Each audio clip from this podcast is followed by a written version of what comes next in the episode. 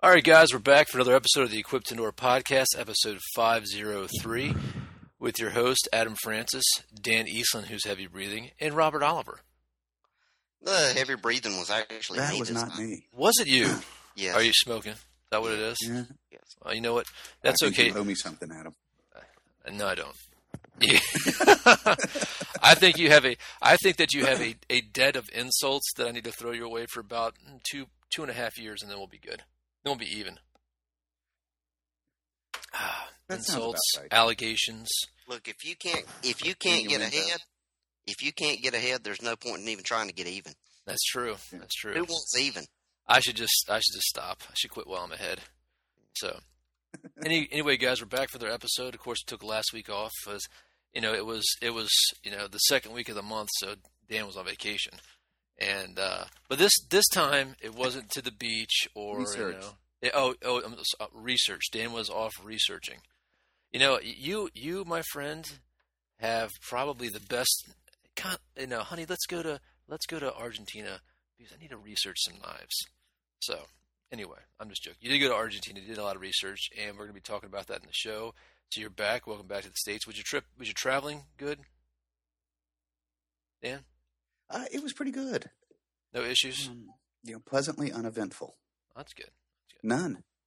Well, the, Beth had a little credit with uh, a little hassle with uh, uh, passport and immigration, but we worked it out. and uh, then Robbie, what have you been up to? Ah, mastering the heat. I can sweat better than anyone. I'll tell you, I've heard that it's uh, very hot down there right now. I'm not down there, but my wife is. So uh, yeah, I'm glad that I'm not down in North Carolina. When you have those 98 degree days with 90% humidity, man, it, it, it's you know you swim through the air. I, I think that it's a new rule for me in general that I'm just going to stay out of places like that uh, during those seasons because there's really there's really nothing there's nothing that is so incentivizing that makes me go you know where I want to go the South in the summer I mean like Blade Show we were very fortunate this year and I think we were talking about that Dan it, it was Sundresses. yeah, well, you know what? I just I don't fit my sundresses anymore, so that's that's going to be a problem. Um, but uh, it was it was nice and mild when we were down there in Yeah. June. Um, there wasn't a problem. There wasn't a problem then. But yeah, man, I I, I can't do it. Just can't do it. Call me call me what you want. Um, I, w- Yes. I went out a couple You got days ago, born Adam. into it, or you just, you just can't handle it. It's like winters up here. yeah, the winters I don't have a problem with, man. I can do those all day long. And don't get me wrong, I get tired of them as well. But what were you saying, Robbie? I, I went out to work one of the dogs the other day, hmm and uh, when I pulled the sleeve out, the dog just looked at me and said, "Really?" Yeah. We have been very fortunate. We've had amazing weather up here. I mean, really cool summer. Um, we've had a lot of rain too. Uh, It's it's we're it's funny. I keep on making a joke. We're getting this the Southern California weather. You know, the nice, mild mid seventy days. Um, but we're actually getting all the rain that they, they should have out out We, west. you know why, So, right? Why's that? Well, because that weather's got to go somewhere, and California's going to fall off the map when that that fault line busts up. So Yeah, all the earth is nice and dry too, so I don't know if that has any effect, but it sound it sounds like it does. so, um, and anything else going on, Robbie? Getting used to the new uh the new house? Oh, digging it, man, digging it. That's awesome. I can't wait to come down and visit you A lot easier to a lot easier to work dogs. I, I had a guy over a few days ago with his Rottweiler, and uh, had fun. And uh, I think I'm gonna start doing a once a month, uh, you friends and family and associates uh, dog meetup here. We just, you know, bring your dog and come on, and let's everybody help out everybody, and yeah, let's train some dogs. Sounds cool. I wouldn't be I wouldn't mind coming down to that. Good, I'll put you to work. You can Oh. help train people's dogs. All right, well, you know, you know, I I haven't done that in a while. That'd be fun.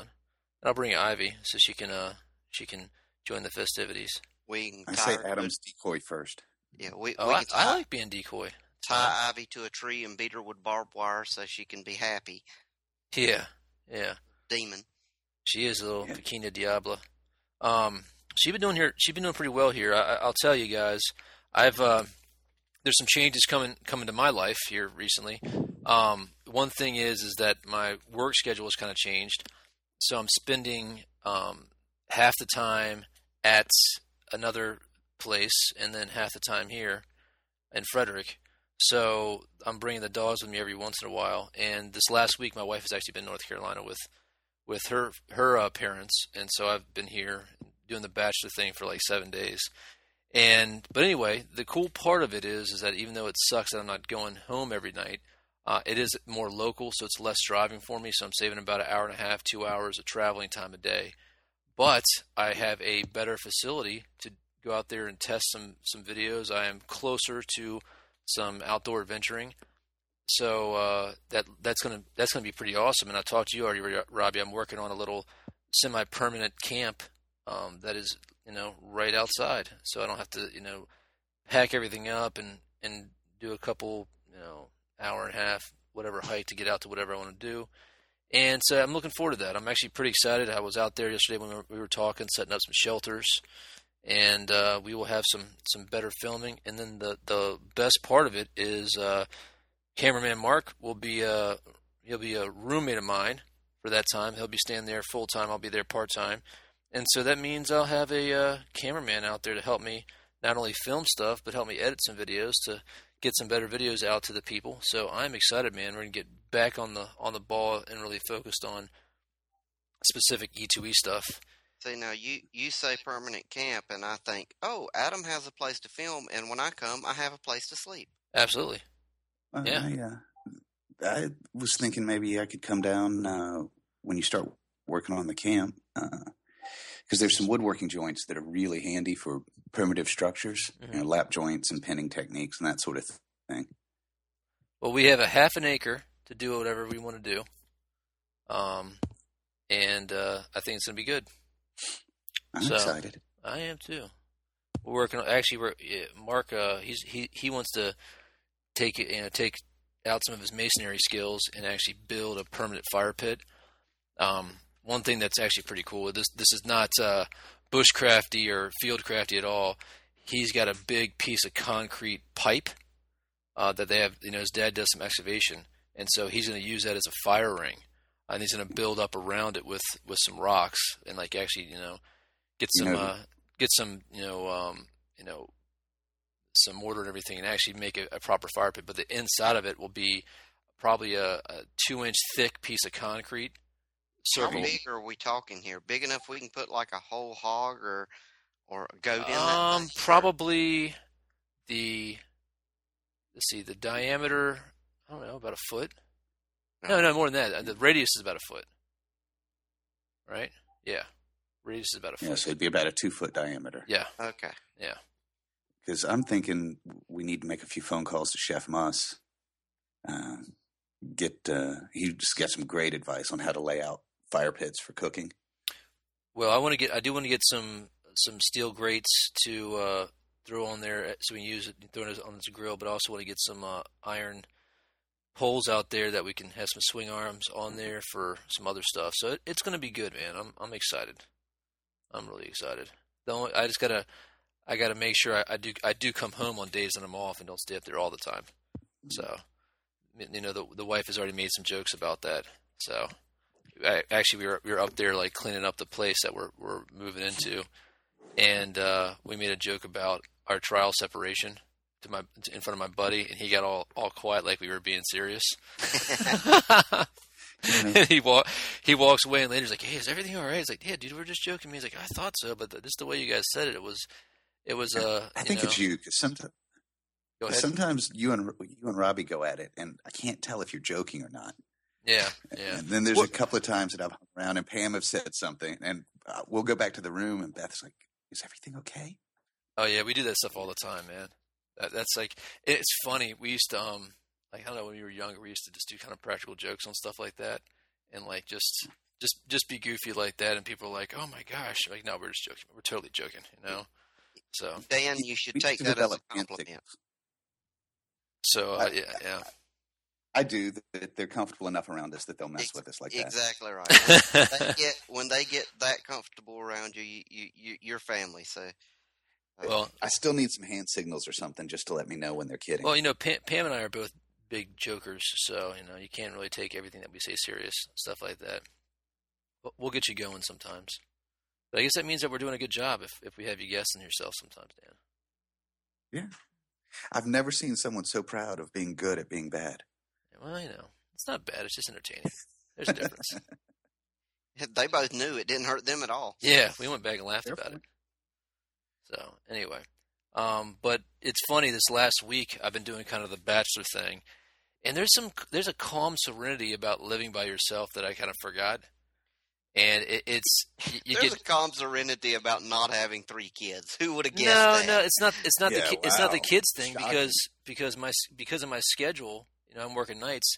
You know, the kids are by the time I wake up and everything, the kids are gone. They're at school, and when I get home, they're sleeping. So there's a long time that I only have a small window where I can you know that I get to see my my kids, which kind of sucks. But that's just you know the the job that I have.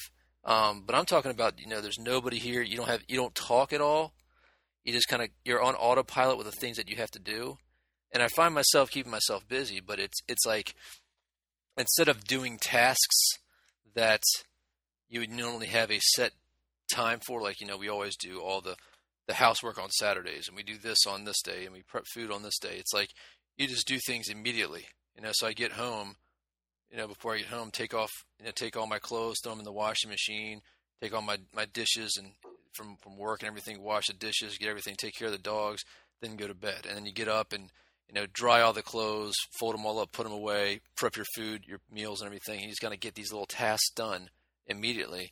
And it's it's uh it's almost like you know meditating. It's just like getting stuff done and and uh, not really getting in conversation and not really getting distracted by other people. Not in a bad way. And it's not that I prefer it. It's just something that I forgot since I haven't lived alone for a while. So, Adam, Mhm. you know, I, I kind of went through a similar time when uh, the wife and I were uh, in the process. Trial trial getting- separation. Yeah, when we were pro- in the process of getting this new house. So I have to ask, you find yourself sometimes talking to the dogs as if they were a person? Yeah, well, I do that anyway, so Right. that's nothing new. But yeah, that is that is true. Yeah, but were you expecting them to answer you? They do answer me. Your I was going to say, I know mine answer. they just answer me with dumbass looks. So much They- like your wife. They Yeah. give you that. Yeah, it's just the same because just like the wife, the dog tilts his head, looks at you like you're an idiot, and then walks off. Yeah. Yeah, pretty much the same thing as the wife does. I will tell you that I, I do think that this this uh, change has been good for the dogs because they're traveling with me a lot more, and we're we're doing other stuff. Like, you know, I'm I'm fixing to go downtown after we're done recording this podcast. My laptop broke. That's another story. And uh, so Wait, you know, technical difficulties on this podcast? Well, it wasn't. You know, it was. It's funny, man. I, I a buddy of mine. Um, he had a, a show that he was doing. He, he does. He has a, a YouTube channel and everything. So I went down to I went down to help him last weekend do some recording and, and do some editing just because he needed some help. And he's my best friend. I've known him since we were like you know ten years old or something ridiculous. And um, so he doesn't have the equipment that I have. And so it was kind of a cool thing because I can use my camera and I can use my editing software and yada yada yada but he does have a, a, a streak of bad luck with anything electronics. And so um, we were processing probably 60 minutes of, of video, and I was getting it edited, and I was going to upload it to, to YouTube, to his YouTube account, so he can download it and, and edit, make any edit changes he wants. And right in the middle of it, my laptop uh, logic board goes out. Um, and and uh, but here's the difference with a Mac. Um, that that computer I bought in 2010 or 2011, I can't recall and it is still covered under the warrant Apple's warranty. So when I took it back to I took it to a a, a Mac store, uh, it, it, yeah, I don't have to pay for anything. That's the Hey, difference. Adam, yeah. speaking of that that friend of yours, Mhm. uh, I haven't seen one. Is he going to do a review of Ant Man or what? Yeah, you're. Uh, you know, I don't know. I don't know. I forgot to ask him about that. Yeah, normally within just you know 48 hours, three days usually, there's a review, hmm and I haven't seen a review of that movie from him yet. Yeah, I have to. I have to check on that. He did some stuff that that is so funny, man. Gosh, he's so funny. Anyway, um, but uh, yeah. So my laptop broke, and then before I left, Ace got deathly ill, and was throwing up and had diarrhea. And let me tell you, buddy, I was I was scared because I mean he's getting older. I mean, he's seven years old. Oh, you heard me talking about you? You can come over here and see me? All right, go. And so uh, took him to the vet. He hadn't eaten anything for two days. Um, I mean, he was like dry heaving, and he, he, he threw up in his crate, uh, which we which we didn't we never put him in the crate, and like he wasn't feeling well. I was like, you know, let me put him on his crate. We get back home at ten o'clock, and there's just throw up everywhere in his crate. And he just rolled around. He's like, he he's trying to stay away from it, you know, but it, it, he couldn't help it. You know, he's like rolled around in it. He's like backing up from the in the, the corner of the crate, and I felt bad for him. I had to take him outside and hose it down.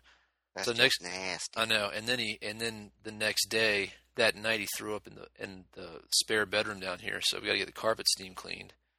So I take him to the vet, and um, they take blood from him, and his blood was like super thick, and like they're like, "Wow, he's this is crazy," and uh, they're they're trying to check him out, and I even took him out there to, to the bathroom. Like, well, like, listen, you cannot leave with him yet. You got to stay here and wait for the blood the blood work. And I was like, "Are you serious?" He's like, "Yeah, I didn't. I don't feel comfortable letting him go home with you until I know what's going on." So I'm like, "Oh man, this is you know." So I go walk him for 40 minutes, and I'm like, "This dog, he's tired as hell, man. He doesn't want to walk for 40 minutes." So I walked him around. He's trying to go to the bathroom, couldn't get anything out, so I went and just t- got in the car, let him lay down, and like 20 minutes later, a, a tech at the vet comes out, knocks on my window, is like, "You can come back in now." And I was like, already the, the results like, yeah, just just sir, please come in. And just the way he was like really somber, and I was like, oh my god, this guy's gonna come and tell me that he's gonna put my dog down. So I come back in there, and uh, the doctor is uh, he's like, yeah, we got his back. The white blood cells are out of whack. And I was like, oh, I was like, oh my god, has he got cancer? He's like, oh no no no, everything else is fine. He just he's just got a back, he's got some kind of bacterial infection or some kind of infection. I'm like, oh Jesus man, with the theatrics, and I'm and so instantly, you know, okay, whatever. Are you happy or are you going to kill somebody? Yeah, Yeah. Just lead with that next time. How I know, man. I was, I was, it was, it was bad. So they ended up giving him an IV. They gave him 400 cc's of fluid. And I will tell you guys, if you ever have a dog and you, and and you go and do do this kind of stuff, it is a little bit nerve wracking because they have an IV bag hanging there in the middle of the doctor's office, and your dog's kind of walking around with this thing strapped to his back, and they get it right between his shoulder blades, so he can't dig at it. But they gave him so much fluid, his body doesn't absorb it right away, so he has this giant humpback. It looks like he's got a, you know, his heckles are up, but it's huge. And I'm, like, Yeah. I'm like looking at the tech. I'm like, uh, that doesn't look like it's absorbed. Like, yeah, it takes it takes a little time. He'll he'll look a little funny, and don't press that area when you take it home because it might leak a little bit. I'm like, oh my god. They also tend to not like that. Yeah, yeah, he wasn't he wasn't happy, and of course, you know, you always experience the the, the kind of big dog the big dog prejudice, as I, t- I, I say, and everybody's acting all scared of him. Um, and he hasn't shown any aggression. He's just as happy as can be. Everybody comes up, he runs up and slams into him, and you know sits down and wants to get loved by him. And they're like, "Can we, uh, can we just please put him on a put a muzzle on him?" And I'm like, "I'm like, yeah, like that's fine, but I mean, that's just going to ag- agitate the situation. I mean, I got him. He's not going to do anything. So Wait, the vet wanted to put a muzzle on him? yeah, yeah. So uh, This must be a different vet than the one I went to with. it, oh yeah, this is the one. This vet, vet is in Newmarket. The one in Waynesboro was awesome. Oh, yeah. Yeah, that sounds like a city vet. Uh, this is actually not in the city at all. The, the other the other vet in Waynesboro was more of a city vet than this. Oh, wow. But she had plenty of experience with working dogs. Yeah. And Ah. She, she, I mean, she'd put her hand in Ace's mouth. She didn't care. Oh yeah. So funny enough, if you if you shove your hand far enough back there, they can't bite you. Yeah. Um, but uh, the only problem with that vet that I had one time is you had you had that one girl. You remember Robbie because you were there when we were getting the shots before we took a flight, and she was just acting all kind of stupid with him. Um, pretty thing, but she was not. She was not uh, very well educated with with being around dogs. I can tell you that much. And this vet, I actually been. This is the vet that that I went to here recently. Um, that I kind of grew up using for our pets at home because this is in my you know area where I went to high school and, and everything. But I believe that the the original doctors sold the practices because it was a it was two ladies that owned it, and the new the new vet is a is a, a gentleman, um, and he is young, uh, and Oh, that's, that's unfortunate. well, yeah, it, it is unfortunate, but it's funny because I, you know, there's some things that I know from my dog experiences and, and whatnot, and like it, it's you know, like for example, I know that German shepherds don't eat corn. You know, they just don't feed your German shepherds corn for whatever reason. And I've seen I've seen the effects of it. You know, when I feed him corn, and so you know he wants to give give some you know some very mild food. He's like, well, I don't feed him corn. He's like, why? There's nothing wrong with corn. And I'm like, listen, man, I, I know you know you might generally think there's nothing wrong with corn, and you're a doctor, and, and I respect that and everything. But I've had this dog for seven years, and I've seen the effect of him if I feed him certain foods or don't feed him certain foods. You know, and you know, I, I realize uh, I'm going to disagree with your assessment because I believe that you know, you, you guys don't really focus on the best the best diet for performant for performing animals. It's just like it's just like junk food. You don't feed it. Athletes don't eat junk food when they're training, and that's not I- going to help them unless you I'm know gonna- simple simple car simple carbohydrates. Okay, I, I, after after a workout. Okay, Robbie. I'm a, I'm a interest. I, I'm gonna disagree with you, Doc, because it's not your carpet he's gonna be living on. That's true. yeah, yeah, that's that's another that's another key point. So anyway, um, that was a, a good four or five hundred bucks. Um, it's four and some change, and then I get home shortly after the vet, and, and the laptop the, the the laptop blows up. I didn't have to pay for the logic drive, but I am getting that solid state hard drive, Robbie, um, for, Awesome. for the, the laptop. So it should be smoking again. Um, yeah, you, you will definitely appreciate that. yeah, well, I, I will tell you guys, anybody out there who's looking to do video editing, the biggest problem that I've had is that I've filled up. I had one 500 gig hard drive on my laptop when I first bought it. I put I put 16 gigs of RAM on it, so it's fast. The problem is, is that if you do 10 minutes of video, though, that's a gig, and when you load it up to like Final Cut Pro, well, Final Cut Pro is making a copy of that, you know, so that's two gigs, and it might be processing it at a higher at a higher resolution, so it might turn into 10 gigs. Well, you know, you throw five or six, you know, uh, videos or on there at one time, or if you go to, to Blade Show or Shot Show or something like that, and you're uploading 30, 40 clips, you will fill up your hard drive pretty fast. And unfortunately, um, Final Cut Pro is an excellent program. It really renders stuff quickly, but it does make several copies on there that fill up the you know back files. You got to go manually erase some of that stuff and and really watch that. But when you erase something on a hard drive, you actually just you're just removing the the pointer, you know, the file that points to where it's on the space. It's not technically being erased until something goes goes over it. And that's why you when you format something, when you format something, you're actually going over it with nothing. You're actually covering it up. Think of it think of it as a as a room you've painted a mural on and you're going there and you're and you're uh, reapplying paint. When you just erase the link, you're just kind of turning the light off on it. You can't find it in the room that part of it's dark, but it's still there. Well, if you if you have filled up that hard drive over and over again, you're you know you're causing additional wear and a lot of um, you know uh, use on that that most normal computers don't use. You might have one computer with a terabyte hard drive that you use for just documents and stuff, very small stuff, and you'll never fill it up and you'll never erase it all and whatever. So anyway, the the the the long and the short of it is it, it does a lot of wear on that computer and you have a lot more problems on it. So going to the solid state hard drive will make it a little bit faster. It'll it'll boot up faster, and uh, hopefully I'll get a little bit more life out of it because I probably every other week I fill up that terabyte hard drive and I have to go in there and manually delete all of these copied files throughout Final Cut Pro X, um, so I can actually use my computer. So, and that's a little off subject, guys, but I know I know there's some guys out there that always have uh, computer questions and, and video editing questions uh, in regards to making videos. So that's pretty much uh, all that's going on with me, guys. Cool. Well, So- that covers the IT corner of uh, the E2E podcast. yeah, 20 How minutes about, later. a, how about a word from our sponsors? Yeah, there you go. Dan, do you want to have the honors for this this uh this time? Uh, today's podcast will. Um, all right, I'm going to send the check tomorrow. So today's podcast will be brought to you by Dogwood Custom Knives. Dogwood Custom Knives. What was the rest that you usually say? Uh, dealers at Oh yeah, dealers at uh, Edge Works and uh, Arizona Custom Knives. Yep. There you go. See, that wasn't that hard, Dan. And then also Live Fire Gear LLC. I am actually proud to uh, you know announce a new uh, product that we're going to be selling. Uh, you guys will see it at some dealers and distributors here first before you see it on the E E2E E2E website on the Live Fire website.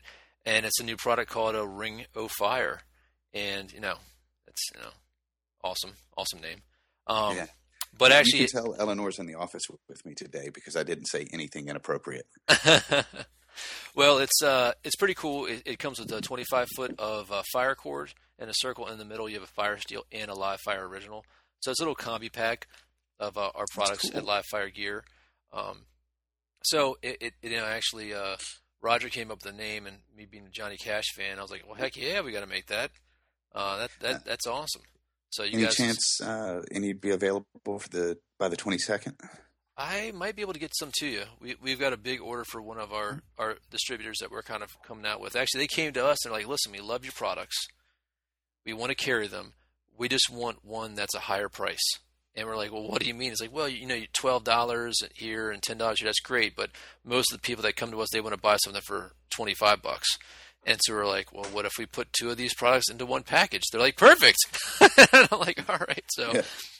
So that's uh that's where we're at with that. Please don't throw me into that briar patch. Yeah, Look, yeah. I will sell you the same product I have previously sold you. Yes, but I'm going to charge you three times more for it. Are you happy? Well, a- actually, it, it tends to be a little bit cheaper because we're only paying for one packaging instead of two separate packaging for two separate products. Uh, but there, of course, there's always anytime you start doing something, there's al- always learning pains, and we had to figure out how to how to package them together and how to make the display look nice and new graphics and you know how to put these in cases and man, there's a lot that goes into that stuff. So, but it's it's it'll be here before you know it. Uh, very happy with that. And uh, guys, if you haven't, haven't have not had a chance, check out the Live Fire Gear website. We do have a new blog on the website. Very good stuff. And also, you can uh, check out on on the map to where uh, locations that sell it is in your area, or you can buy it directly from the website. Um, but we do we are in I think 16 countries now. So uh, wherever you're at, there should be some place to uh, to buy it. And if there's not, let us know and let us know your local store, and we'll contact them to see if they can carry it for you. So that way you can walk in the store whenever you need to pick up some uh, great emergency fire starters, and you'll be uh, set and be prepared to throw that into your kits. So it is. I I will say it's it's pretty cool. You know, more and more people are are uh, buying the product and using it. And one of the cool things is, of course, we kind of started this last winter, and um, you know we've been doing very well. But now we're kind of getting to the time where the vendors are actually taking it and they're going on vacation. And so these are people that have been selling it for us for six, eight months, and they're calling us back and like, "Oh man, this stuff is great." And I'm like, "Well, I I, I hope so. You've, you've you've bought a cubic ton of it." And like, well, yeah, you know, but we don't always get a chance to go out there and do it. So I brought this with us to the beach, and we are you know, we had a fire pit going. I just took this out, and it was it was squared away, and I it just worked amazing. I just want to let you know. And it's like, oh, thanks, but it's it's it's kind of cool, man. It's people going out there and starting to use the product, and you hear about them using the product, and that's always really awesome. So we're pretty happy about that. So there's there's a sponsor talk. I think the sponsors are happy. Dan, are the sponsors happy? Uh, the sponsors are happy. I'm ha- yeah, the sponsors are happy on my side. So let's Anybody in the PA area that uh, wants to the uh, the twenty second at the My Place Smokehouse Sportsman Show, we will have uh, demonstrations and, and bits and pieces they can come try. Very cool. I got to send you some more live fire samples if you need them. The Uh, I the, do. fi- the fire cord samples. Yeah, um, I need more samples, and, and uh, I'll talk to you after the podcast. I may need a couple more cases. I'm starting to run out. Okay, that'll work. Um, Yeah. So, Dan, let's uh, well before actually before we go into Dan's trip, Robbie, is there anything else we want to talk to? Because once we hand over the podcast to Dan, he starts talking to the tr- about his trip. We may not be able to get it back. Well, I think maybe we should cover the an email we got from uh, one of our listeners. All right, let's do that first now. Mr. Jason uh, sent us a two part question. Um, the first one says, uh, Robbie, you mentioned you got the Toaks titanium cook pot with bell. I've been drooling over that for several months now, but can't make up my mind if the bell would get in the way of using the pot as a cup. Mhm. My current pot, pot is a Snow Peak Kettle 1, and the only time I use the bell is when I carve a pot hook as a demonstration for Boy Scouts. Uh, he says he normally uses the Emberlit stove, which that's a good shout out to Emberlit. Love those guys; they make a great product. Yeah. Uh, stove for backcountry cooking over fire, which does not require the bell.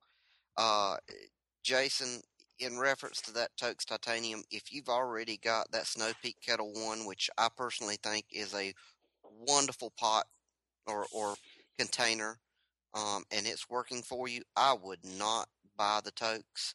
Uh, nothing wrong with the Toaks, but honestly, the thing is so small. I mean, it's a mug. The, the, the word pot really doesn't fit. It is a mug. It is a mug with a lid and a bell. And for most applications, that bell is useless. Um, you know, a, a container that small is going to boil if you just set it beside the blasted fire. Set it on top of a rock in the fire, and it's going to boil. Uh, the the need for that bell is is almost it's almost pointless with the uh, the size of the container, especially like if you consider pouring. The container is so small that just gripping the handles allows you to pour fine one handed. You don't need a second hand to pour from a container that small. So if your Snow Peak Kettle One is working for you, I wouldn't go out and spend the money on the Toaks. And that's just my perspective. I've got one, and honestly, you know, it it spends most of its time on the shelf. What was the second part of the question? The second question is more towards Dan's arena. Dan, you mentioned in the video how Kydex Yes. sheath will scratch a knife. Apparently, uh, Jason here is a vegetarian, so he does not want to buy leather products. He asks, What alternative materials can you recommend worthy of a quality handcrafted knife? Ooh, he, made it complicated for you, Dan. He said, Quality. Well, and there's I was giving this some thought, and there's two directions you can go. Uh, one is slightly more expensive, and one is way more expensive. Used to skins of vegetarians. Ooh, I didn't think about that.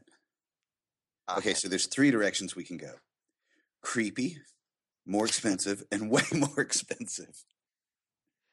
Um, there is well, there's a couple of ways you can go. One is something like fire hose or a heavy canvas. Um, I hadn't thought of that. there's some there's some downsides to it. It's not as abrasion resistant. Um, junk can can collect in the fibers of that that weave, and then you can go back to scratching a knife again. Um, but it's it's a feasibility, and most leather workers can work in canvas. Uh, it's a, it's going to be a little more time consuming for them, but it's it's a an option. Uh, you can do, oddly enough, uh, a gaucho style sheath where uh, the throat and the tip are metal, uh, and then the between the two are connecting. Uh, a lot of times they did leather, actually all the time they did, but I imagine a stiff canvas would work there too. Uh, I have done uh, wooden sheaths and G10 sheaths before, uh, but they're very time consuming uh, and they're bulky. Uh, so they tend to be more expensive and sometimes less convenient. Although, again, because that style of sheath is on my mind, having come back from Argentina, you know, there's gaucho sheaths that were made of leather that, if you're willing to tuck it into the belt rather than have it as a belt loop, you know, a wooden or a, a G10 sheath could be could be feasible. Awesome. Well, Jason, thank you for uh, your question. And if anyone else has questions for the Quip Door, Door Well, podcast, Let me ask you guys. Let me ask you guys before we get off the topic. Do you think a, a high grade nylon, like a nice Cordura, with uh, you know, with you're gonna have some kind of insert? Maybe you just have some kind of wood insert inside of it. well, I mean, the, Yeah, the uh, sheaths for uh, machetes, Adam, you know, for back in the day, a lot of them were canvas, and some of the more modern ones, uh, it's not canvas anymore. It is Cordura. Cordura, It's not yeah. nylon.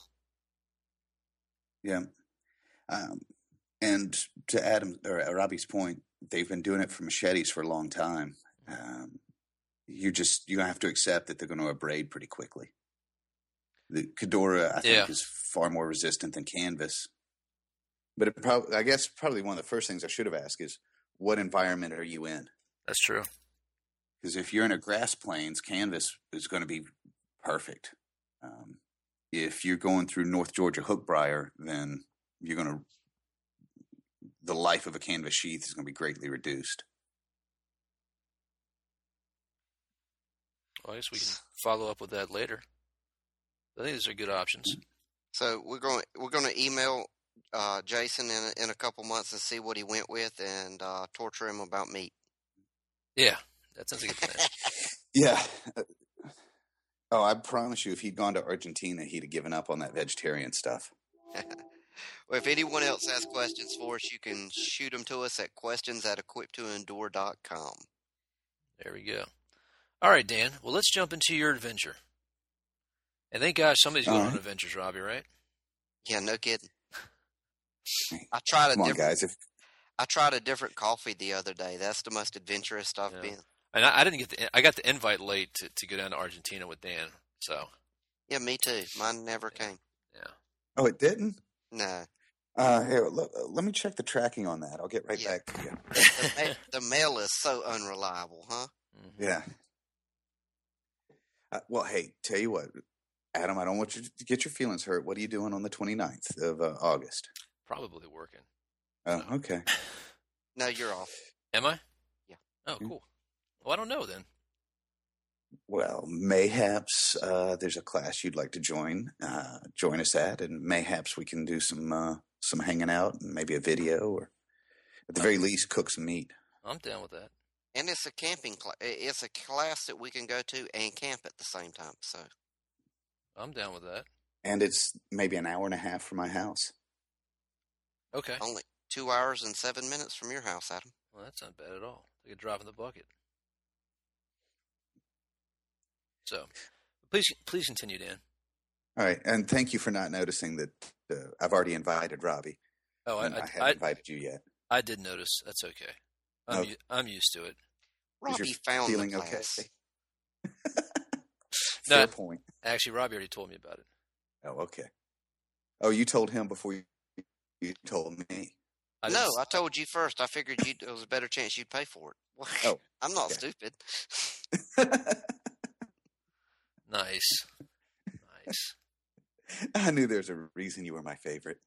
Hey, but Dan, don't worry. I'm gonna hit E- E two E up for uh for gas money. That way, I can write an article on the class. There you go. Dance puppets, dance. Yeah. Yeah, All right. it's well- Robbie's world. We just live in it. That's right. That's right. So, Dan, please give us the rundown of uh, your trip, and uh, you, you did some awesome uh, research. I did, and it was it. it now, please bear with me a little bit. I flew in. I think we got in at nine o'clock last night. Yeah, we didn't actually So say that we'll really- be able to. We were going to be able to record this podcast today, so this is actually a treat that we could get it done and not wait another week.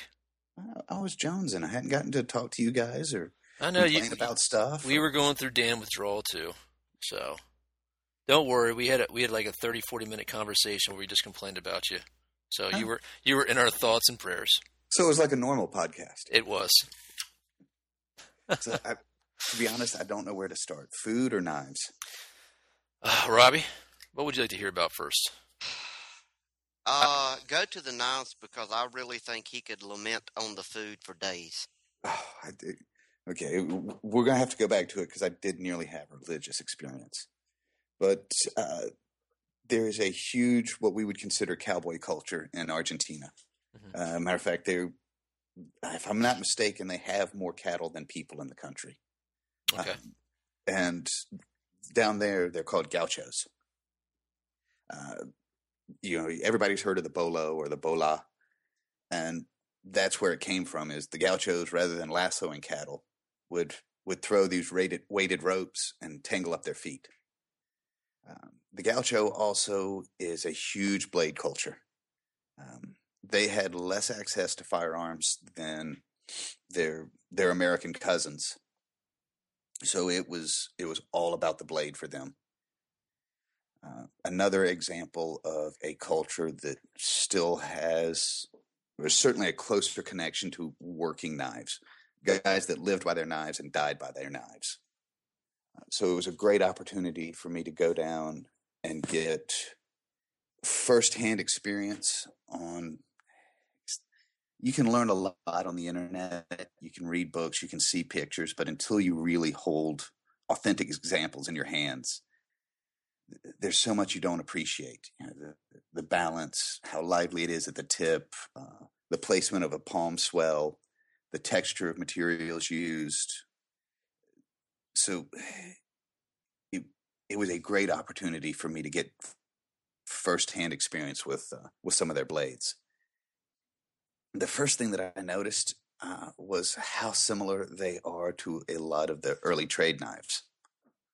Uh, I found it fascinating that a culture separated by tens of thousands of miles were using similar styles of knives.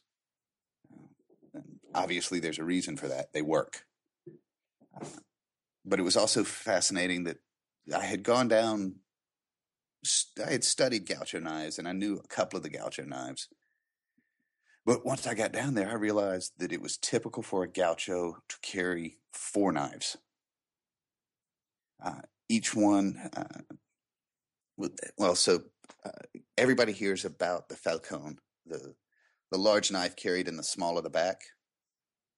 And you, know, you talk to people gaucho knives, they immediately talk about the the small the large knife tucked in the the small of the back. But what they didn't talk about is, and what is far less common, is the, and I'm going to slaughter the pronunciation here. So, all you Spanish speakers out there, I apologize. Just accept that uh, I'm still. Just accept that you're a gringo and you yeah, that my Spanish skills the, are still at the CAT equals cat level. Uh, but the puñal, um, which is sometimes referred to, and this is the English translation, uh, but the the crotch knife. Were you waiting for a giggle? Dan? Did we lose Dan? I don't know. I, I think he said crotch, and it's you know his his internet just shut down. I'm going to leave this part in the podcast. Stand by, folks. All right, we got Dan back. Go ahead. Dan. Okay. So you got your crotch jokes out of the way now. Yes. Okay. We're good. We we are like four years old. So hey, you know, it, it's kind of fun to let yourself go. Yeah, you know what? You know what is you know just just a side thing. You know, it's funny. You get you get three or four guys out in the woods together, and they instantly become eight years old. Not eight guys, eight years old. so, all right, go ahead.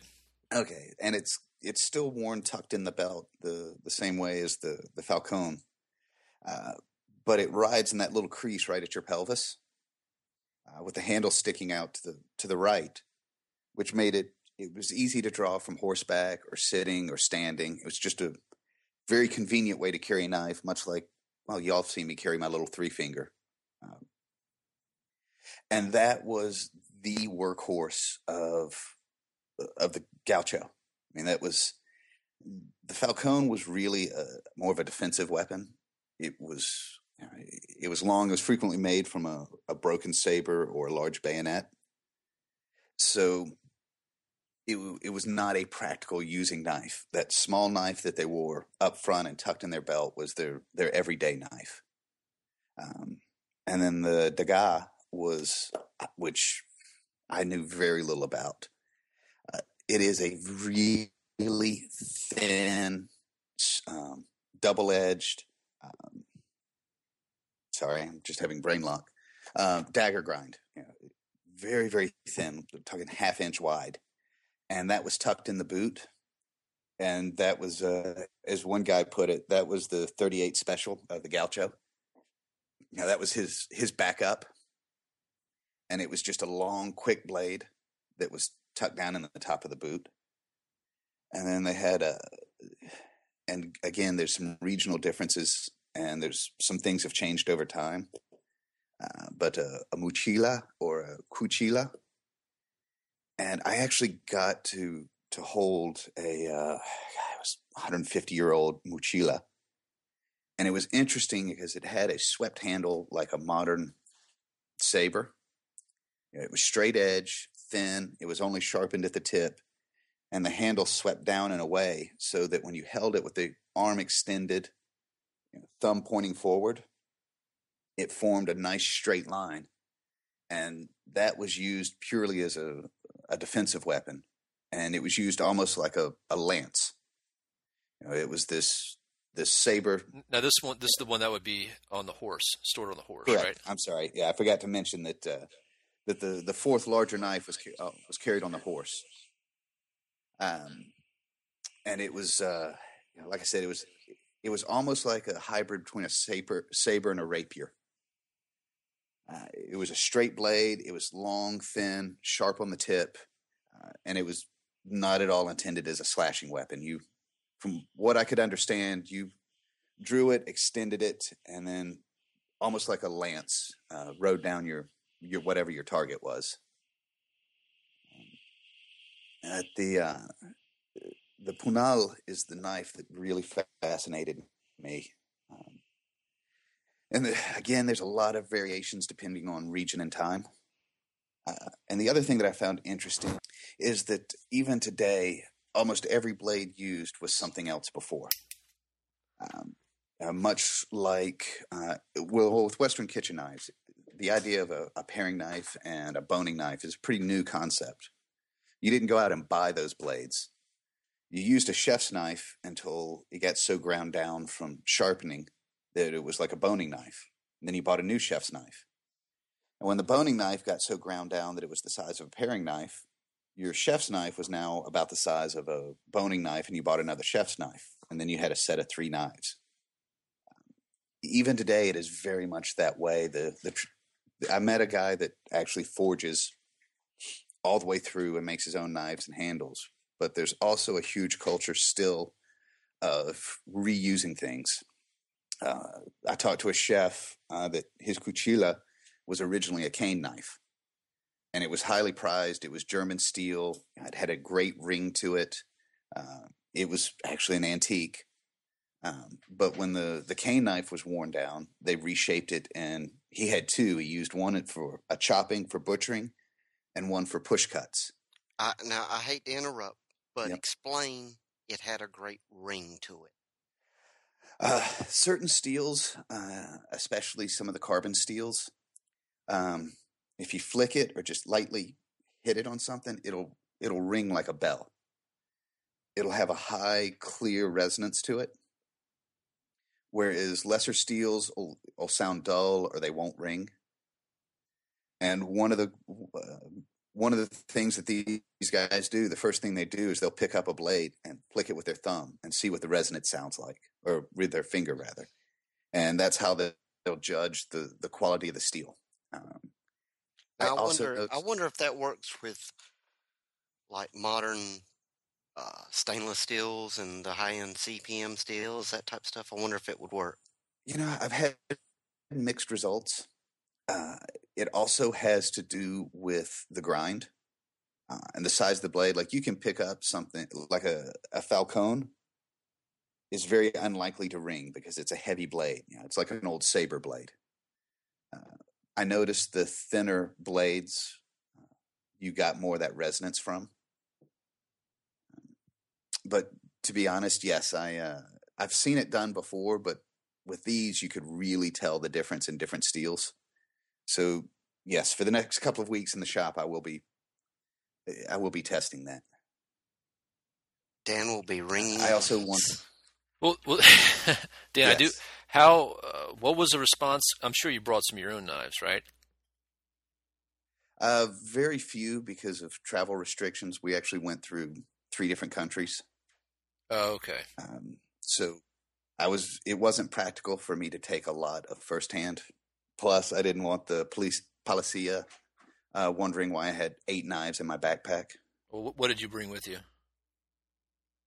Uh, I brought a couple. The uh, uh, you know, obviously I had my little three finger. I take that everywhere. Um, and several people, I got a reaction from several people when they were talking about how the the gaucho would carry the puñal, and I draw my three finger. Uh, and then, of course, I took a a long hunter down, and there was just about everybody commented on the similarities between it and some of the the traditional gaucho blades. hmm You know not. What's that? I said, you know not. That they commented about the similarities. Yeah. well, I mean, similarities. Uh, and then I took down a, uh, um, I took down a, a Hawkins, um, which there was actually uh, one of the stores that I went into. Actually, it was the the guy, the owner's private collection. Um, there were some guys in the very southern end uh, of the country that were making similar blades, um, and they were they were more modernized working blades. Now, Argentina, because of its length, has a wide range of um, climates and, and kind of bioregions or whatever. Did you see any any huge differences between the north or the south of the country, or what, what part of the country were you at uh, Uh, specifically? I was in I was in Buenos Aires. okay. and it was interesting that uh, the, you could i started to be able to tell what part of the country the shop owner was from by what knives he stocked Okay. um, i didn't get the, i don't have the professional's eye that someone born into the culture would know but you could start to see some of the differences in blade shapes because you know the very far south is is nearly an arctic climate at times and the very far north grows corn. Uh, so and then in between is the the pampas which is you know i think the plains of the american midwest are a comparison but imagine the plains of the midwest except with abundant water I mean, one of the reasons they have so much cattle and it is of such great quality is they have this well watered, magnificent grazing that goes as far as the eye can see in every direction. Which is also, as you'll see, uh, you know, the gaucho never carried an axe. Uh, the gaucho didn't really carry a machete because it was it was plains. You know, they could spend their entire life in a terrain much like the the Midwest, except wet. Very interesting. But the the short answer, uh, and you would see differences in, uh, yeah, uh, especially in lengths. Um, and I I was not down there long enough to really start to understand what I could see the differences from one region to next, but I've not been able to get good answers on why those differences evolved yet. And I say yet because yes, I'm going back. When are you, when are you going back? Uh, uh, I don't know yet, but I'm definitely going back. Uh, there's uh, there was a lot that was left unlearned. Um, Like and, taking Robbie ah, to, there- there on a trip. Taking Robbie to a trip to the Andes was left off the. yeah, and I think there are still a couple of ways to serve beef that I haven't tried. Um, and you know, to be honest, I'm not giving too much away because there's a couple of really good articles that uh, I've already roughed out. Uh, just some fascinating similarities, um, and also in the way everything was reused because they loved Germans for steel. They love even today. It's German, English, French, Swedish, and that is their preferred steel right away. Uh, I noticed very little experience with particle steel. Uh, so I have actually worked. Uh, I've got some deals with uh, craftsmen down there that we're going to do some collaborations, uh, and I'm very excited to see how that comes out. They have handle techniques that I really want to learn, um, and they just have they have very little experience with some of the modern particle steels. So I'm looking forward to getting some in their hands. Give Yeah, a uh, gaucho a 3V knife. Yeah. Um, you know, or CPM 154 even. Because uh, again, uh, some of their working knives, like some of those panels, are you know, 116th or 330 seconds with nearly a full flat grind. I mean, the the blade thicknesses that they're working with, or it was a it was great for me to see. I was really excited to see more. I've seen trade knives that proved some of my theories on thin blades, but this was for the first time I could actually pick them up. You know, the museum examples I've seen or and gotten measurements from, it was other people. I never actually got to pick those up. Now, these were 150 year old, 200 year old working blades. And you know, three thirty seconds thicknesses, uh, one sixteenth inch thicknesses with a significant amount of belly, and it was amazing to how lively they were in my hand, but to also see that from relatively simple carbon steels. These guys were out there living and dying by blades that were a fraction of the thickness that we use today, um, and of steel with a fraction of the capability. So, uh, you know me, I have to be the fly in the ointment. How much of that though did they get away with because of environment? It's got to it- be some. As as you mentioned, they're you know they're on those planes. They don't need an axe and they don't need a machete. Yeah. Um, but they also didn't use their knife as an axe or a machete. I mean, they've there were still campfires. Uh, there's still scrub out there that they had to cut down. Okay, what did they use if they didn't have an Uh, axe or a machete? Uh, one possibility is um, is the cuchilla, uh, but the version that is a, a heavier chopping blade rather than the mochila, which I saw was uh, as more of a saber. Uh, and it was one of the things that I couldn't get good firsthand answers on. It's one of the reasons I want to go back is I was still one or two places removed from the actual gauchos that use the knives. Yeah, I, I was talking to makers, um, and it's also a lot of these knives now have become somewhat ceremonial. So, in some uh, some of the people I was talking to were making historically correct blades, but they were making them based on historical patterns, not on the fact that they used them. So I got to speak to a lot of very educated men, but I got to speak to very few actual users.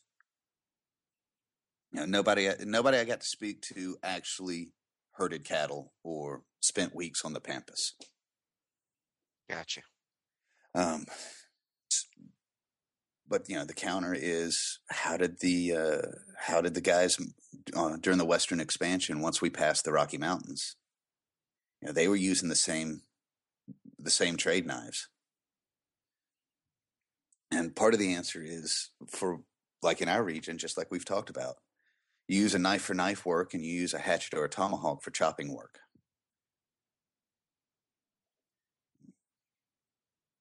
So, is your next uh, goal to go into some of these more remote cattle cattle villages and whatnot, and do some uh, some deep Yeah. research?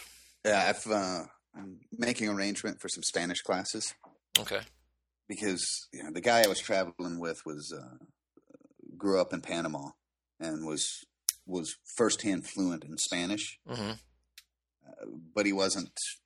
Uh, he was a knife enthusiast, but there were some translation problems on the technical side. hmm So I'm mm, part of my goal is to to increase my Spanish so that between his fluency and a basic a better understanding of my Spanish that uh, that I can get more precise answers.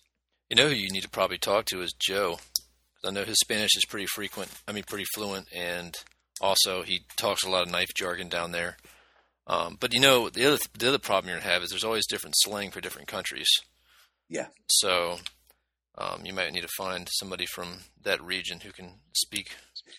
Uh, Well, and there's different there's different slang in the knife community. that's true. I mean, That's true.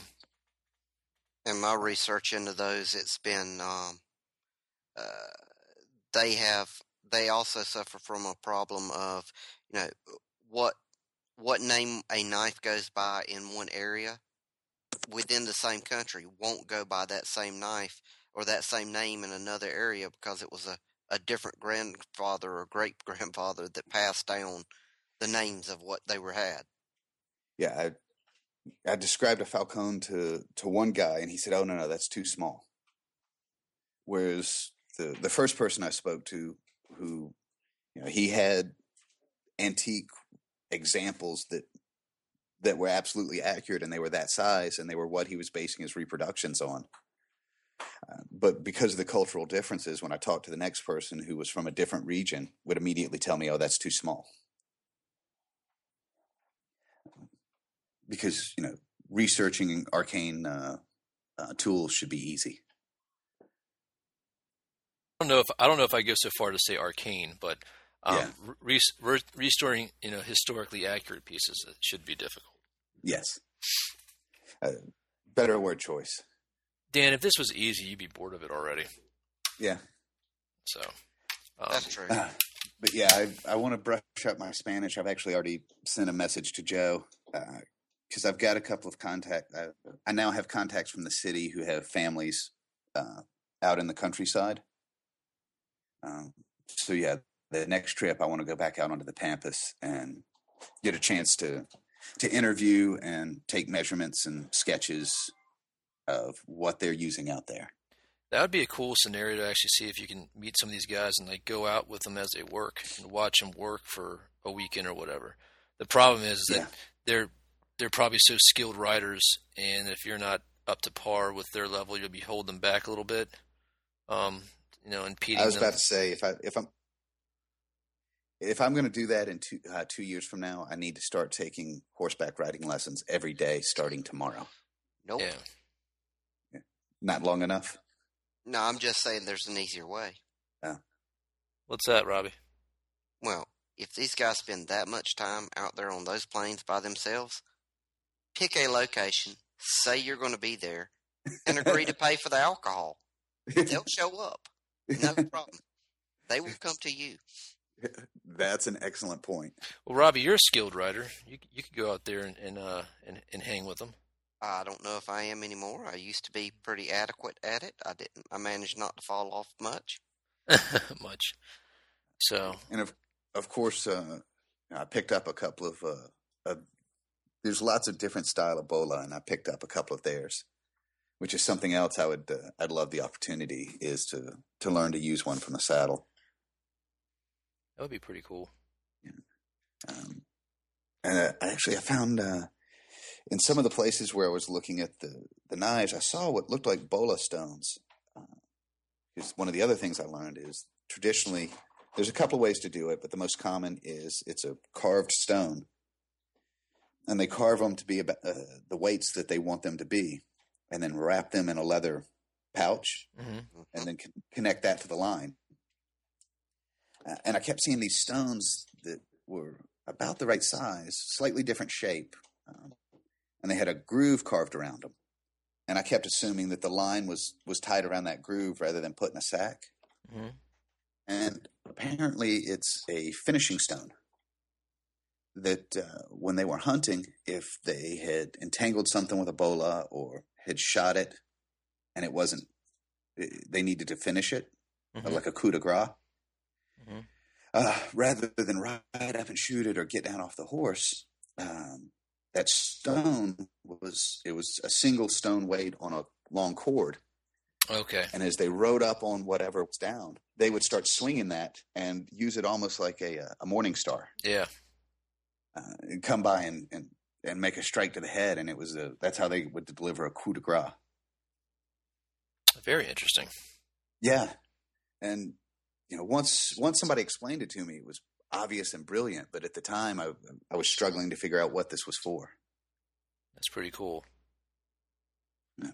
It, it is interesting that I think the the biggest thing was the the lack of firearms, but the demand, the modern, the still the, the modern demand for beef, because I know that Argentinian beef is. I mean, they're they're that's that's their main export, right?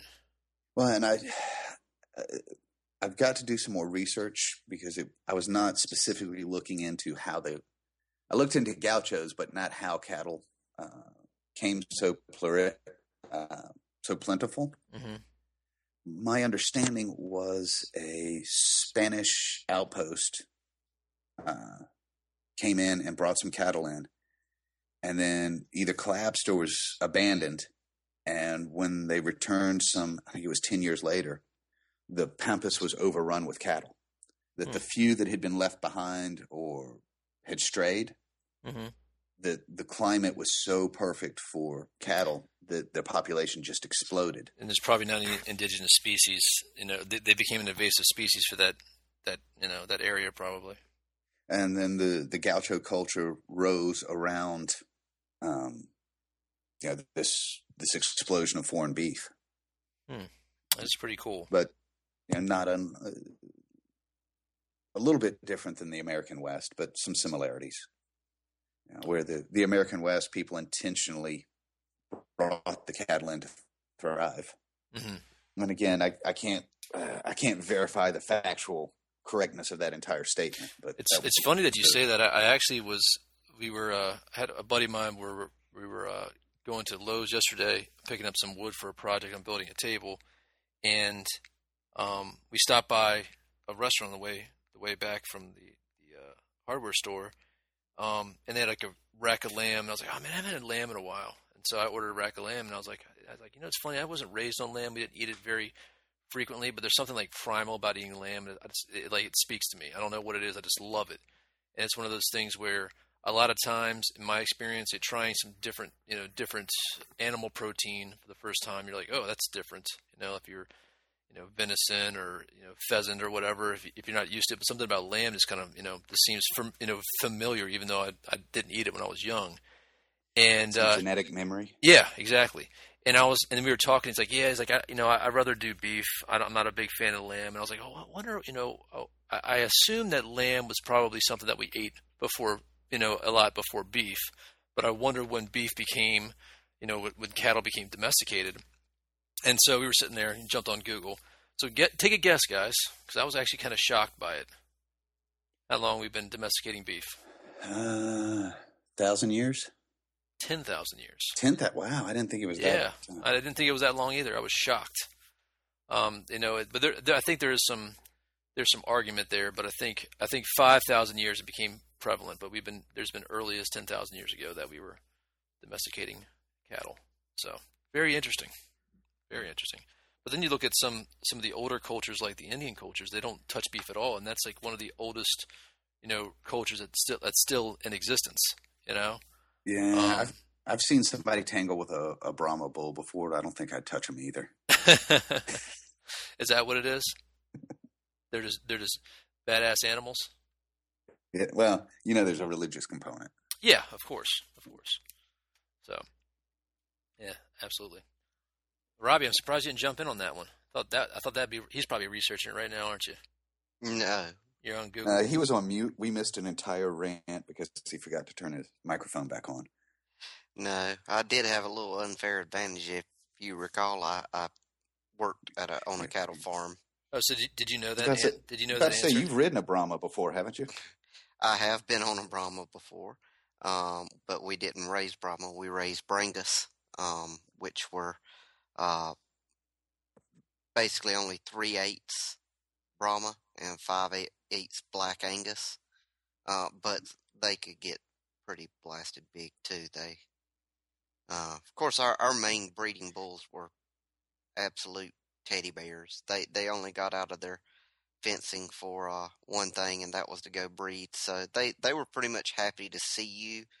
Uh, Yeah.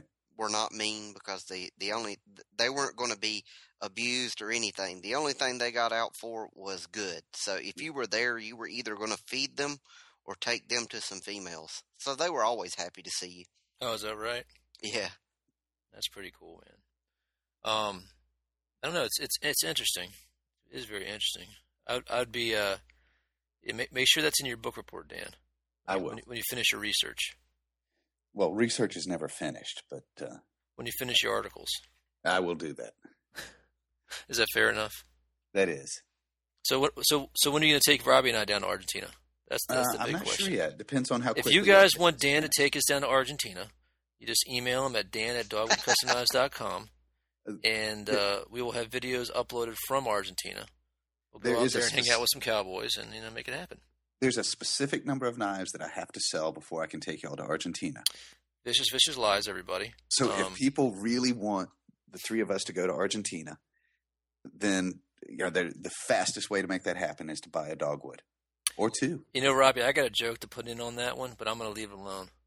But Yeah. you know, Ro- Robbie can read my mind, so uh, I don't know that you know we might not want to all three be be in a foreign country like that with uh, you know a bunch of awesome beef dishes and, and knives and I, I've heard that there's some some very nice drinks down in Argentina as well. We might we might that's like the gatekeeper and the keymaster coming together. We might not want to Oh. Um, you know And empanadas. Oh, the, mou- the they can do stuff with, with a Malbec grape that is just not. Uh, I'm struggling to find the words. I mean, everywhere we went was a good glass of wine. Yeah, yeah. And, I've, and I've, from what I understand, there's some really good uh, pheasant and bird hunting down there as well. There is, uh, there is story. There are still stories of the sky turning black, hmm which may or may not be also have to do with why I want to go out into the country. to, uh, So you might actually hit. You might actually hit something. Is that what you're going Ooh, for? Oh man. Mr. Francis. Oh. did I, Robbie? Did I strike a nerve? Ooh, Did you hear? like. Did you hear that? uh, Oh man. yeah, Mr. Francis, you might want to go shooting with me at least once. Now, I have heard stories that you're an extremely skilled marksman, but I'm just saying you might want to shoot with me once before you make those statements. Well, see, you know what, Dan? There's certain people that train all their lives and who are excellent marksmen, and then there's people who just come from families of gunslingers. We don't even have to try. It just, it just, it just, uh, you know, it just happens. So, you know, but I, I would love to go shooting with you, Dan. I'm fine with that. Uh, yeah, and to be uh, actually uh, growing up with, uh, you know, my grandfather used to train uh, bird dogs, Mhm. and it's interesting how many people can miss when the environment is just full of birds. Yeah.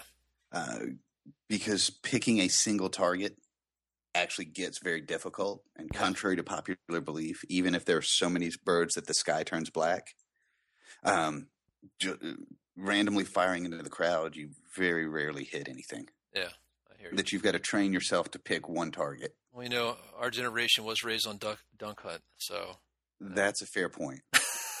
Except if you shoot the dog that laughs at you in this environment, they'll cut you. ah, gotcha. that little bastard dog. So, all right. now, well, ver- the other thing that they do very well down there is pork. yeah. Um, and I'll go ahead and tell you that I mean I'm from the South. I know pork. You know we we do stuff to pork that uh, you know i- it's nearly a religious experience for some people. But I've had a I had a preparation while I was down there I have never had in my entire life. That was suckling pig,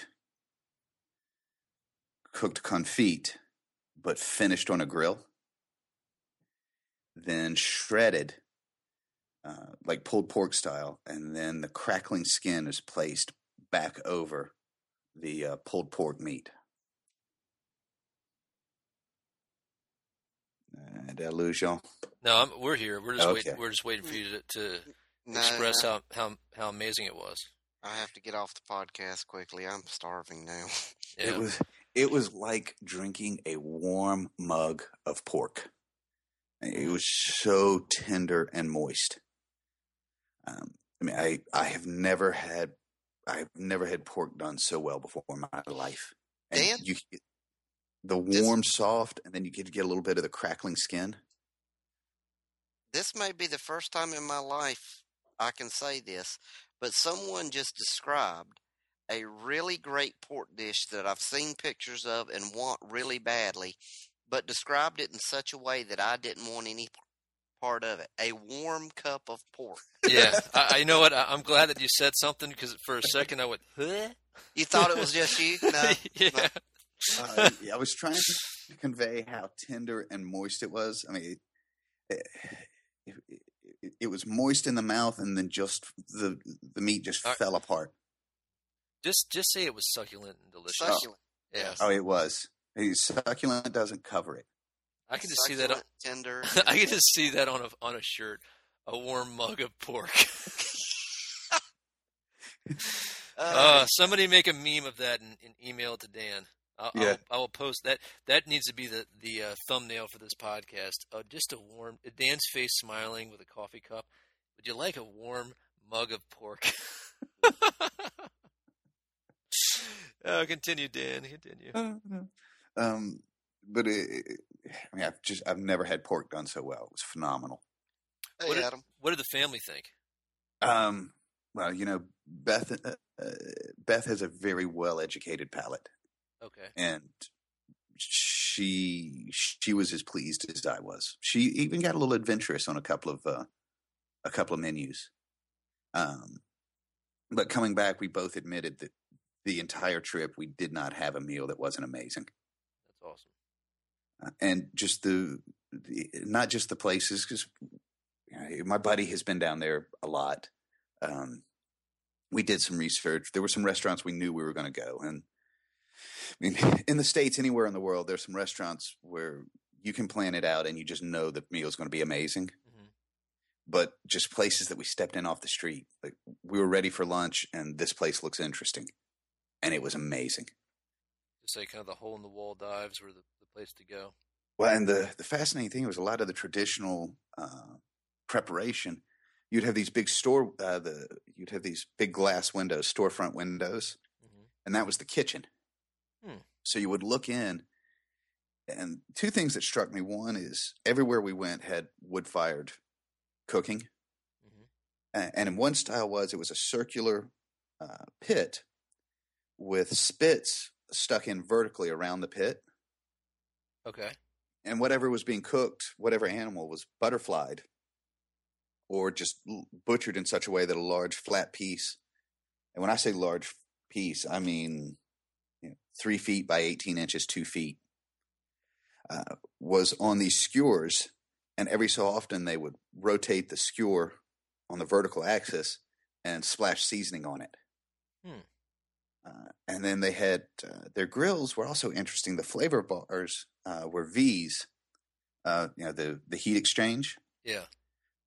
but they were so that the the opening faced up, and the they were tilted so they were higher in the back, so all the whatever grease and juices dripped out of the meat were caught and then channeled down to a reservoir in the front of the the grill and then caught in a basin so uh, what Robbie and I grew up with is being called drippings or pot liquor hmm use that, that, was basting. saved for yeah. yep for basting for doing sauces um you know so imagine a, a sauce that starts with you know, two cu- uh, imagine starting a roux with two cups of beef drippings Hmm. or two cups of uh, of pork drippings i mean the, it it allowed such a rich rich f- pure flavor Of, That'd make a good gravy. of Yeah. mug- so that that that you would pour into your mug of pork. um Adam, Mhm. Yeah, I, I would have that as a that would be the shot of uh, uh, on the side. You, you you know what you get when uh, the Folgers company decides to do bacon? What's that? A warm mug. Of pork. I get to see like Dan, like he's got a flannel on and like like his hands are wrapped around the mug and there's just steam there. He's like, mm, sipping it, warm mug of pork. Hey, you know the, what? be- the best part of waking up.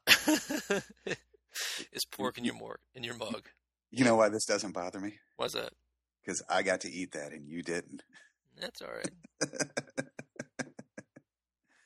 You know, Uh, we're ne- we're never gonna let that go. yeah, no, I'm, I'm at this point. I just got to own it. Yeah, I'm mine. having a T-shirt made. I don't know what you're talking about. So it's it's and and we're never going to reference what podcast this is from from from now on. We're just going to say warm mug of pork. Yeah. And people have to get with the program. And Yeah. the uh, almost like a religious litany, and the pro, the proper response is yes, and I got to have some, and you haven't. It happens. It happens. Well, Dan, you, it sounds like you had a great time. Anything else that's remarkable that you want to you want to speak to before we kind of close stuff out? Uh, two things. One, uh, I had dry aged T bone that was a hundred days dry aged from. It was prime uh, Argentine beef that was then dry aged for a hundred days, and then perfectly prepared on an open wood fire. Mm. And Amazing. it was a religious experience. Nice. Um, Did, did the mean- kid did the kids go with you or just you and Beth? they did not. They uh, they went to summer camp. Oh, okay. Uh, the kids went to summer camp, and the dogs went to. Uh, I found a a uh, a great kennel that that works with working dogs. Mhm. Um, so the dogs can be the dogs, and people don't teach them bad habits. Yeah, that's the most important part. You know, it's the first time I'm not. I, w- it's the first time I was not concerned about leaving the dogs with somebody other than a close friend. Yeah, that i- that is a uh, a constant issue with us. So Yeah, But- and in, uh, Amber Beach is the the name of the kennel up here. If anybody needs needs one that they lo- that that they can trust. awesome. Uh, and then the other thing was the people were were amazing. Um, uh, the uh, English is kind of becoming an international business language, hmm so a lot of places learn it. But it was really amazing how many people were just patient with me as I tried to struggle through my my preschool Spanish. Yeah, um, and you know the, the wait staff, a lot of the people that you expect to be a little short tempered because they're in a hurry, they got stuff to do. hmm How patient and open and understanding they were. Um, some of the uh, some of the craftsmen who, I mean, I, I was asking them ten thousand questions as much because I wanted to know about the product as that I was actually there to buy something. Hmm and the number of people that just sat down and really took the time to to talk to me and work with me. It was it was a great experience. Very cool. Now, um, how was the conversion rate in you know down there for the dollar versus whatever their currency was? very strongly in my favor. Okay, uh, the official exchange rate was uh, nine to one. Okay, Oh, uh, I can but afford to eat down there. but on the street it was significantly higher really? yeah Hmm. um, i get the impression that there's a pretty significant gray market Yeah, Um, so if you, if in some places now, some uh, especially some of the larger places were absolutely by the book.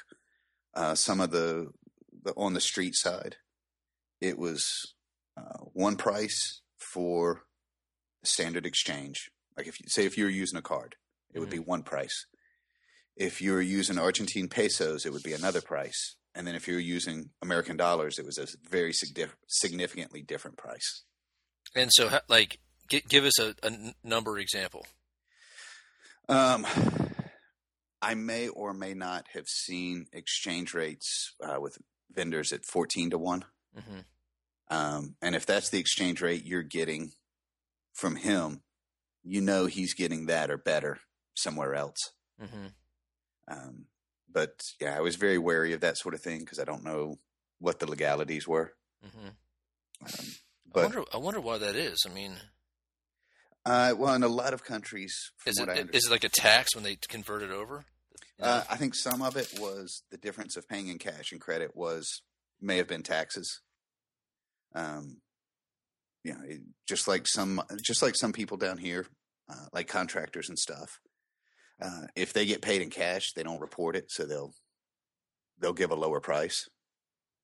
Um, and then some of it, I know that some countries will set an exchange rate, but it's arbitrary. It's you know, it's not the real exchange rate.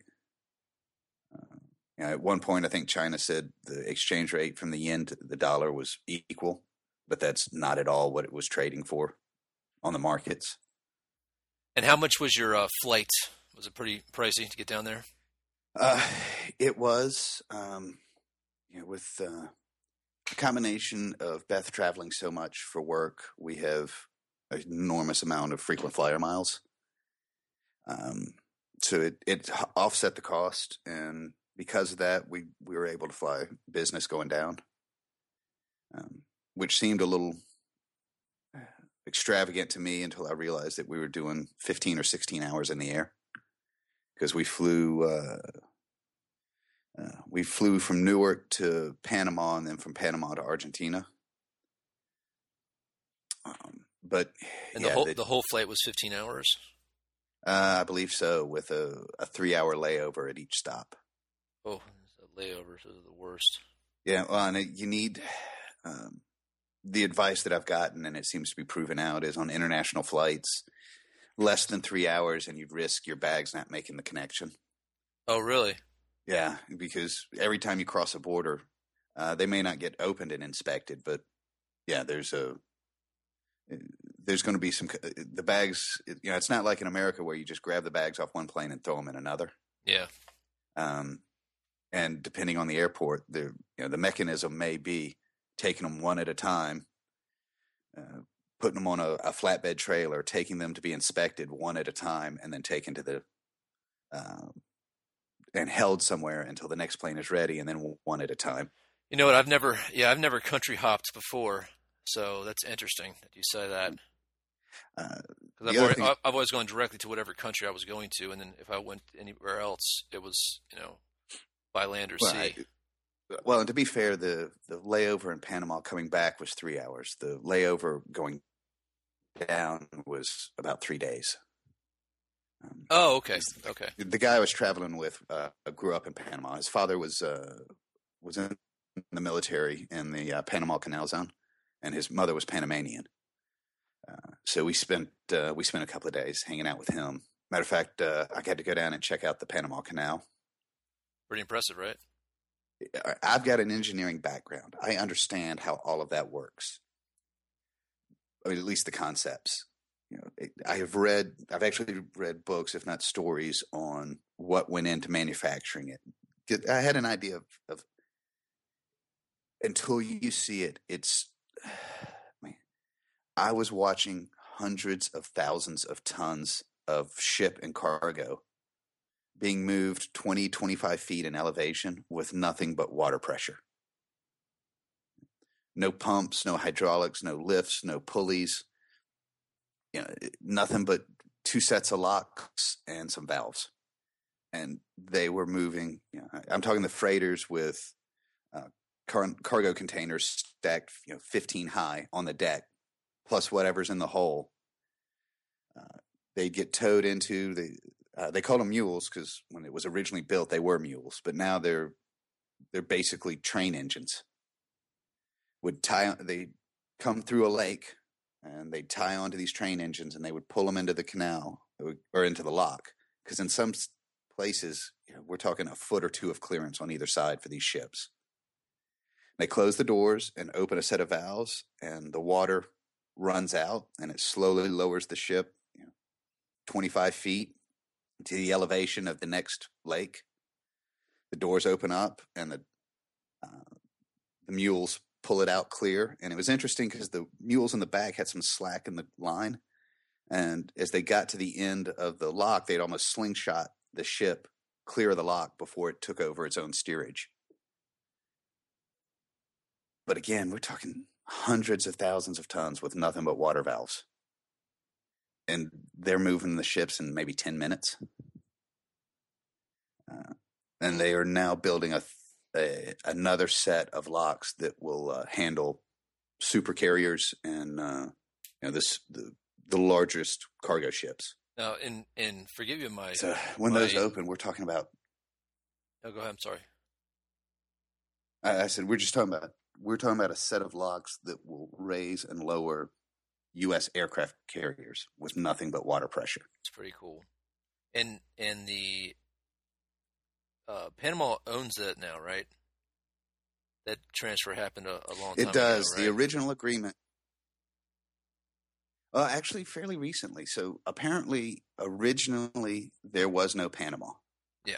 Uh, what are now the Panamanians wanted independence, and America wanted uh, a, a shipping way through their through the Isthmus of Panama.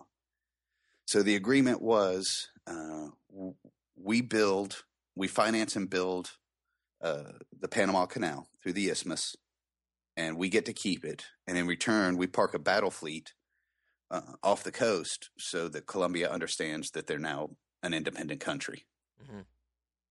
Uh, and then I think it was in the last 15 years or so, uh, the U.S. gave uh, gave a gift of the Panama Canal uh, to the the country of Panama. Yeah, I knew that. I mean, I know it's happened in our lifetime, but I just couldn't remember the exact details. Yeah. Um, well, Dan, I, I want to ask a really important question about your trip to Panama. Yeah. Did you get a hat? I did not. uh, it turns out, you know, hats are very particular, especially when you have my build. And I did not have time to have one made. And most of the ones that I tried on, the ratio between brim and, and crown of the hat was just not flattering to me. Um, however, I did get a couple of masks. Um, there is a uh, it's a celebration that has roots similar to to Halloween down there, Mhm. and they are uh, some of the the indigenous Indians weave uh, these beautiful uh, masks um, based on on animals in the area. And they're large and ornate, but they're woven out of uh, out of plant fiber, so they're very light. And um, you know, my my buddies, uh, his mom's side of the family uh, has some very direct lineage in the area, and he was able to take me to some markets where they had some some pretty authentic examples. Very cool. Uh, so that was my uh, that was my one treasure from uh, Panama. That and a mild sunburn, uh, and some mojitos. I, I had a few mojitos. I couldn't imagine. No, you? I know it's shocking.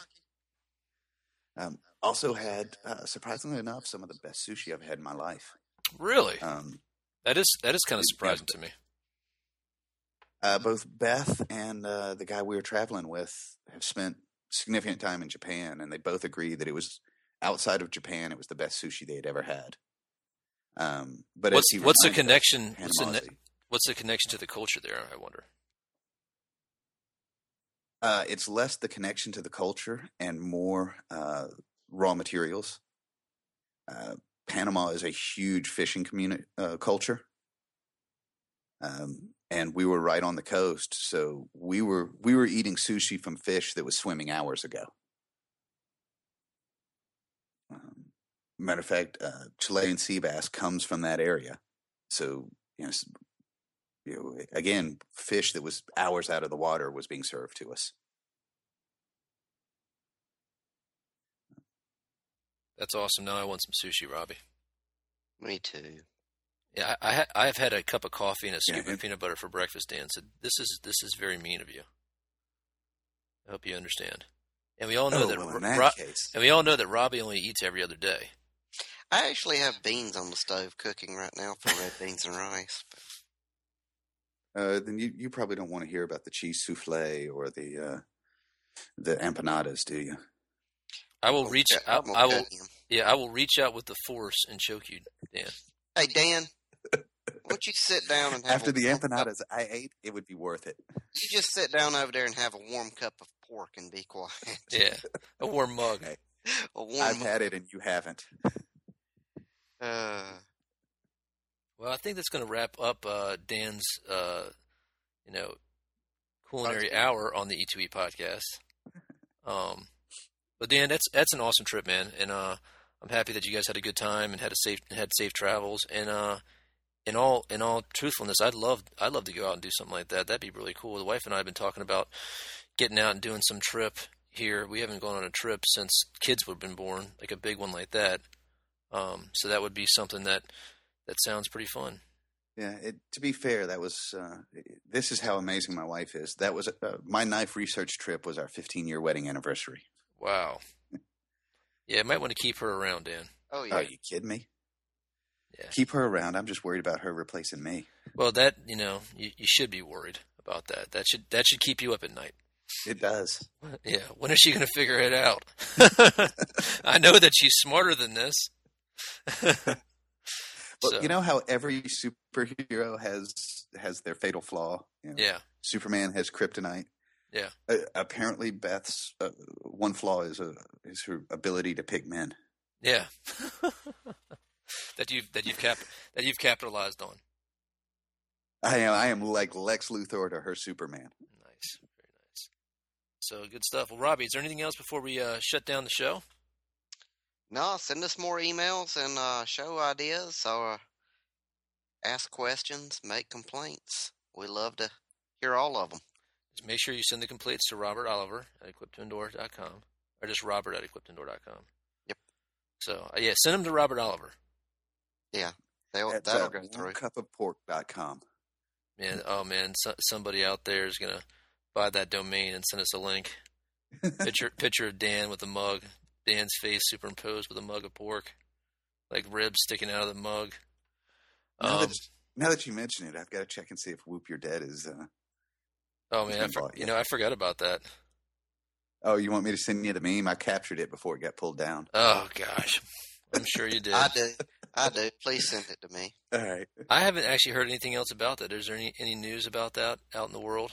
I haven't. I haven't run across anything recently. Uh, Now, I know that- that, that- last article I saw. Well, I know he did that article. Was there ever a follow up to that article or any other news on that? I do not know. I will check into it. I've been out of the country. Excuses, Dan. Build, brid- build bridges to nowhere. So, all right, guys. Well, thanks again for listening and tuning in, and we'll be back next week. Hopefully, uh, Dan won't be on vacation again, and we can continue to the podcast properly. Um, but you never know because it is Dan. And you know, Robbie, we need to we need to cancel the podcast one day because we go on vacation. I haven't been on vacation in years, dude. I know, man. Well, hey, you got to come back up to the new spot. Get some, we'll get some stuff going. Yeah, that does sound fun. So, all right, guys, thanks again for tuning in. If you guys have any questions or comments, you can email us at podcast at equip2endure.com. And we really appreciate you guys uh, swinging by. Check out the website at www.equip2endure.com. Become a member today. Some great content, uh, extra contests and stuff like that, um, some news and, and whatever. And then make sure to check out our sponsors at Dogwood Custom Knives at dogwoodcustomknives.com, dealers at Edge Works and uh, Arizona Custom Knife, and also Live Fire Gear. You guys take care. Be safe out there. And remember, if you're not always prepared, you're never prepared. Thanks.